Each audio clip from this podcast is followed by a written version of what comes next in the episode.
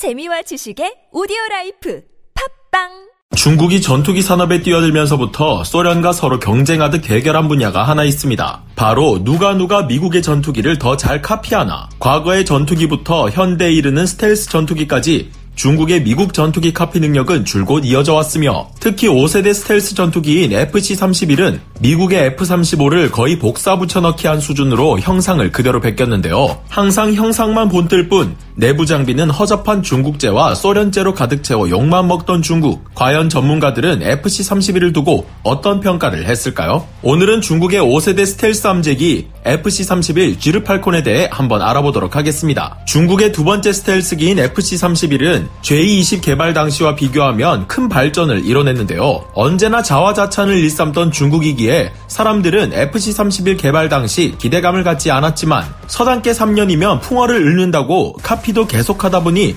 중국의 FC-31은 꽤 위협적인 성능을 가지게 되었습니다. 하지만 전문가들의 중국에 대한 냉소적인 태도는 여전했는데요. 세계 군사 전문가들은 수호이 27을 베껴 만든 J-21, 수호이 30을 베껴 만든 J-16, 수호이 33을 베껴 만든 J-15를 예로 들며 자신의 힘으로 개념을 정립시켜 전투기를 개발한 것이 아닌 점과 동체, 엔진, 탑재 레이더, 스텔스 효과 등의 지속적인 문제들을 독자적으로 해결하지 못하고 있는 중국의 상황을 지적하며 중국의 FC-31과 중국의 전투기 개발에 대해 날이 선 비판을 이어나갔습니다. 전문가들은 첫 번째로 FC-31의 동체에 대한 문제점을 지적했는데요. 중국의 발표에 따르면 중국은 F-35의 동체 스텔스 기술을 은밀하게 입수하여 이를 바탕으로 FC-31의 스텔스 효과를 구현했다고 했지만 2013년 11월 2일 차이나 데일리의 발표에 따르면 FC-31의 동체는 F-22와 F-35에 적용된 섬유질 재질을 사용하지 않았다고 합니다. 섬유질 재질은 영하의 온도에서 동체에 성에가 끼는 것을 방지해주며 동체가 받은 전자파를 표면에서 미세한 열 에너지로 전환해 스텔스성을 높이는 것으로 알려져 있는데요. 하지만 FC-31의 동체에는 단순한 고무질 동체 코팅만이 사용되고 있어 이것이 RCS 감소 효과를 주는지는 현재 알 수 없다고 합니다. 두 번째는 중국이 전투기를 개발할 때마다 등장하는 엔진 문제인데요. 중국은 러시아로부터 클리모프 RD-93 엔진을 구입해 이를 개량한 WS-13B 엔진을 생산했지만